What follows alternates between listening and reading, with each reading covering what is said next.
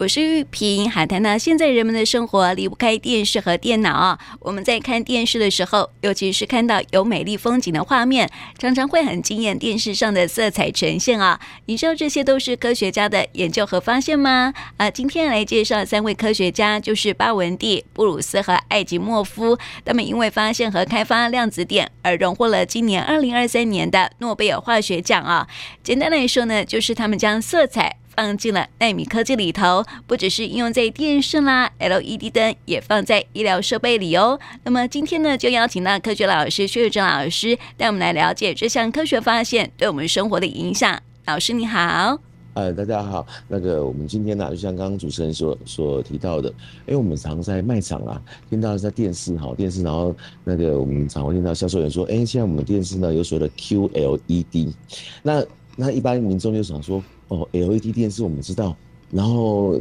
平板平板电视、智慧电视我们都知道。那什么叫 QLED？然后问了问了店员，他就会告诉你说：“哎，这个电视呢，它的色彩的解析度、饱和度会相当的好。”好，所以我们就会就会在那个在在这种从事科科学教育的老师，你说包含我哈，我们就会常跟跟同学或者是呃家长在讨论这个问题的时候，家长会问说。老师，什么叫做 QLED？这 Q 到底是什么？然后有的有的学生会比较认真，他说：“老师，我知道什么，叫量子。”所以就变成很有趣的现象，说到底什么叫量子？其实量子这个东西，它只是一个形容词。这个形容词呢，先让我卖个关子哈，因为我只要直接在讲量子的东西，可能听众朋友会困机，会睡着。那我我们先先提到说，今天主题是因为今年二零二三年，他颁颁给了两个美国科学家跟一个呃，在过去苏联时代的呃科学家，他们去发现的这个跟我们现今我们看到的那种彩色电视机会越做饱色彩饱和度越来越好的在这方面的研究，那。话先拉回来，最早最早哈，呃，我想各位听众朋友，假如说你对一些艺术啊，或者一些光，你是特别有兴趣的话，彩色玻璃，嗯，哦，彩色玻璃哈，其实它的历史很早哦，从那个数千年哦，那个在应该说古埃及、古罗马时，对，埃及罗马时代，他们做做的时候，它是艺术啊，你会发现他们那种彩彩色透过光的部分，他们做的相当好，其中就是这个彩色玻璃。啊，这个彩色玻璃呢，事实上你会说啊，彩色玻璃是彩色啊，可是你知道吗？玻璃我们是透明的嘛？他们在透明里面加了一些金属的物质，然后这金属物质呢，他们透过不同透过光线去照，结果竟然发现这个玻璃里面添加这些金属物质以后，竟然可以产生不同颜色的光。嗯，然后这时候当然。这个物理学家就觉得很矛盾呐，你一样，比如说好了，我这个玻璃里面加了一些红色的金属，那理论上再怎么想都应该是产生红色光啊，啊结果不是呢，结果竟然发现说这样的我加了红色金属，加了不同颜色金属产生的竟然可以产生不同颜色的色光，那这个刚开始的发现就是由这个那个刚所提到在。过去旧苏联时代的这个艾吉莫夫科学家，他那时候他在在在念博士班，他就开始发现说，哎，这个现象哦，我们把一个那个金属，把它变成很小很小的微粒，然后放在玻璃里面，的确会看到类似这样的现象。然后那时候这个现象被发现的时候，其实没有人会会谈。会想要相信，要想说这个艺术的东西应该应该跟你做实验的部分，基本上没有人想要相信它。那后来，另外美国科学家在在后来，他叫布鲁斯布鲁斯，他也发现同样性的事情，只是他把刚刚所讲的这些金属粒子把它放在液体中，也看到这些金属的微粒粒子竟然在照射光线的时候，哎。竟然这些微粒子本身是有颜色的哦，然后照射光线以后，竟然产生不同颜色。而这样的这两个科学家发现以后，进一步他们往下再再去做实验后，竟然发现跟他们这些金属的微粒两个因素，一个它形成了温度哦，因为我们要把一个金属先把它做高温的溶解，那高溶解又再把它降温以后。他们用不同的温度去加热，然后不同温度降温，得到了不同大小的晶体，结果竟然发现一个红色的金属元素就在这样的过程里面变成有大有小颗粒的时候，它们接收到光线竟然会有不同的色光。嗯，所以当我讲到这里的时候，有人就开始问：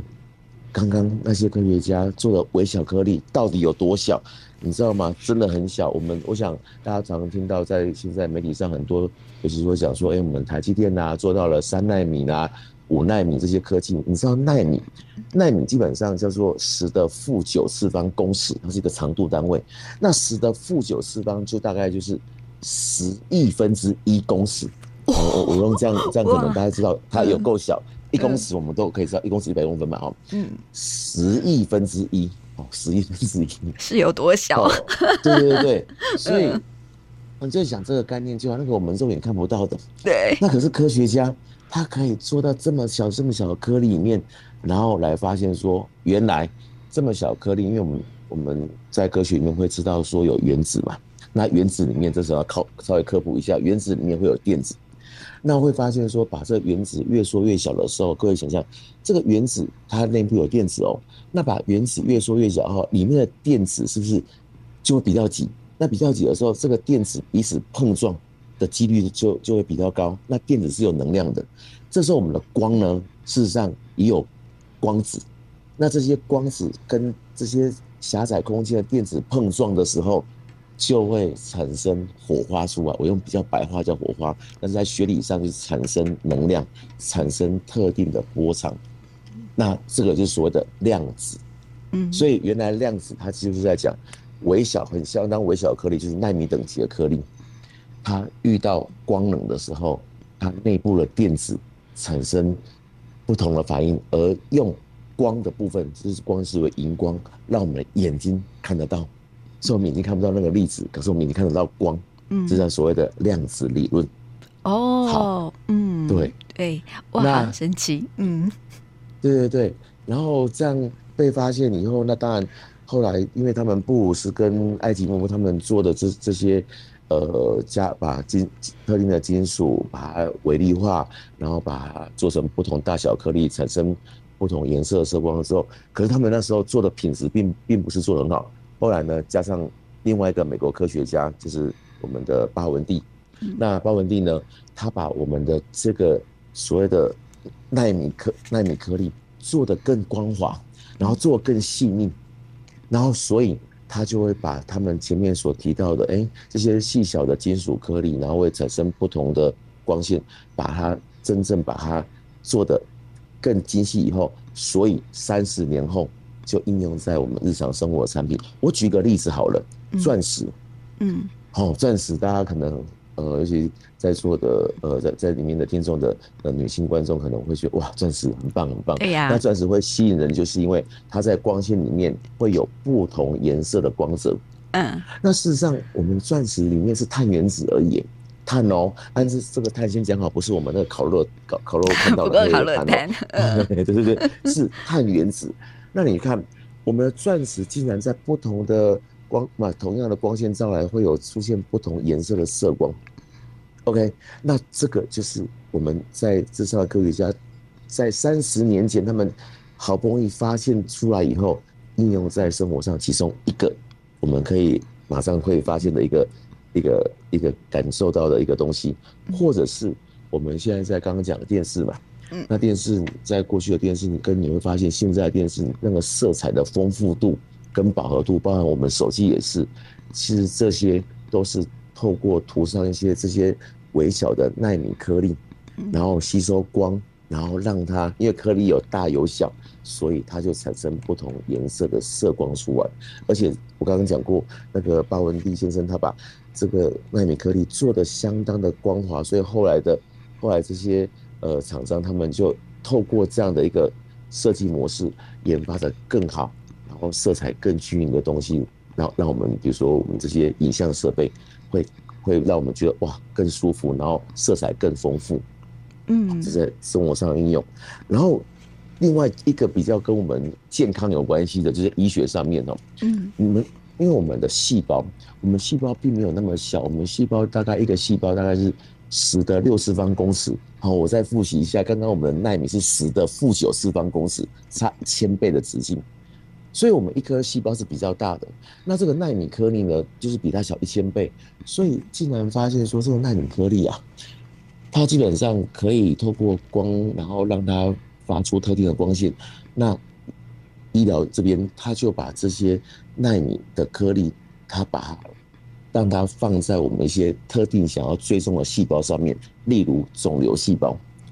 那这个时候，我们就可以透过这个肿瘤细胞上面有这些纳米颗粒，然后用特定的光去照射它，它产生它产生光线出来之后，我们就可以利用特定的仪器，在不用侵入人体的时候去追踪，这时候肿瘤细胞到底在哪里，而且它是可以精准的去去找到我们要的细胞，因为它的颗粒比肿瘤来的小很多，所以在目前我们常看到一些肿瘤细胞的追踪。就是这样，这样衍生上来的。哦，所以这个量子点哦，真的是很神奇了哈！我看到那个呃图片上面哦，就是说他们在发现那个颜色的变化的时候啊，就是比较大的颗粒哈，它就是红色的哈，然后呢，慢慢慢慢越来越小的时候，它就变成是蓝色的颜色哈。所以它的这个颗粒的大小会呃会让这个颜色产生一些变化，我就觉得这个好神奇哦！就像刚刚啊老师说的这个玻璃啊，彩色玻璃啊这样的一个概念哦，我就是说，哎。这个科学家怎么会那么厉害？他们发现说，哇，颜色啦，跟颗粒之间的一些变化，这样子，哦，就觉得说真的好神奇。对，就像刚刚玉萍提到的，不同颜、不同颗粒的大小，然后会有发出不同的光。后来发现，我想我用几个颜色好了，蓝光，嗯，蓝色的，大家有可能说，哦，蓝光可能比较暗的光，但是你知道吗？我们纳米颗粒呢，它基本上。当我用蓝光哦，蓝色的光，因为蓝色的光它本身的波长是比较短的，那波长比较短，能量会比较高哦。这个是涉及到物理这边的一个一个科学发现。那后来我们在商业上，因为是我用蓝色的光哦去照这些纳米颗粒的时候，我基本上竟然在蓝色光这比较暗的光，可以透过比较大的纳米颗粒所发出来的光线，哎，竟然可以发出。红光、橙光、黄光，相对比蓝光来的更亮的光光出来。嗯，所以我基本上就是在这个量子量量子力量子学里面得到一个重点，就是说，好，我用我发现小的小的纳米颗粒可以发出蓝光，那蓝光的能量比较强啊，那蓝光的话，我再去打其中比较大分大的纳米颗粒，竟然可以得到。比蓝光更鲜艳的光，所以我们其实在在那个电视机里面，它其实内部就有蓝光出来，然后打在荧幕上面这些纳米颗粒上面，你就会发现那个颜色就会相当的鲜艳，因为它用蓝光这种高能量的光为基础去打的。而这个当时候怎么知道的？嗯就是这三个科学家他们很辛苦发现的结果。哇！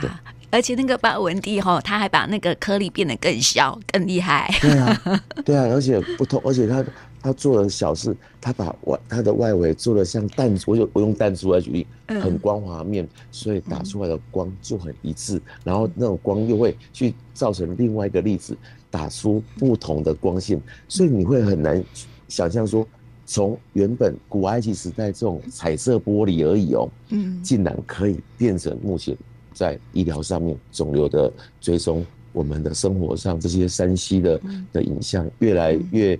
丰富，嗯，我们会发现这个这个是我们过去我们很难去想象的，那这这个时候就呈现在我们眼前。没错，这个类米世界哈，可以提供给我们很多很有趣的东西了哈。所以未来哈，在商业上面的发展呢，可能就是更多的电子产品，它会越来色彩越来越丰富，而且呢，可以运用在很很多的层面上面了哈。但是我想特别提一下，就是哈，就是那个巴文蒂啊，就是我看资料上面说哈，巴巴文蒂老师哈，因为他现在是那个麻省理工学院的化学教授嘛哈。那么他很很有趣的，他说哈，他自曝说哈，他的以前呢，他学生时代的。时候啊，他的化学测验只有考 二十分哦，所以我就觉得这蛮有趣的，因为他他以前呢化学测验的时候考了二十分，但是他可以成为这个呃诺贝尔诺贝尔奖的这个得主了哈。对，我觉得超有趣的。哎，他也有分享说哈，他的这个学习的经验，我是不是请老师可以来跟我们分享一下他的故事？对，其实就是刚主持人所提的，你会发现，在其实不止他，其实在过去很多有名的科学家，爱因斯坦也好，牛顿也好，在他们小时候求学的时候，通常被认认定说说，哎、欸，这个这个人是有问题的，或是不专心的，等等等等。那基本上，包文帝在在之前的考试考得相当相当差，他他在次演讲面这样这样说了。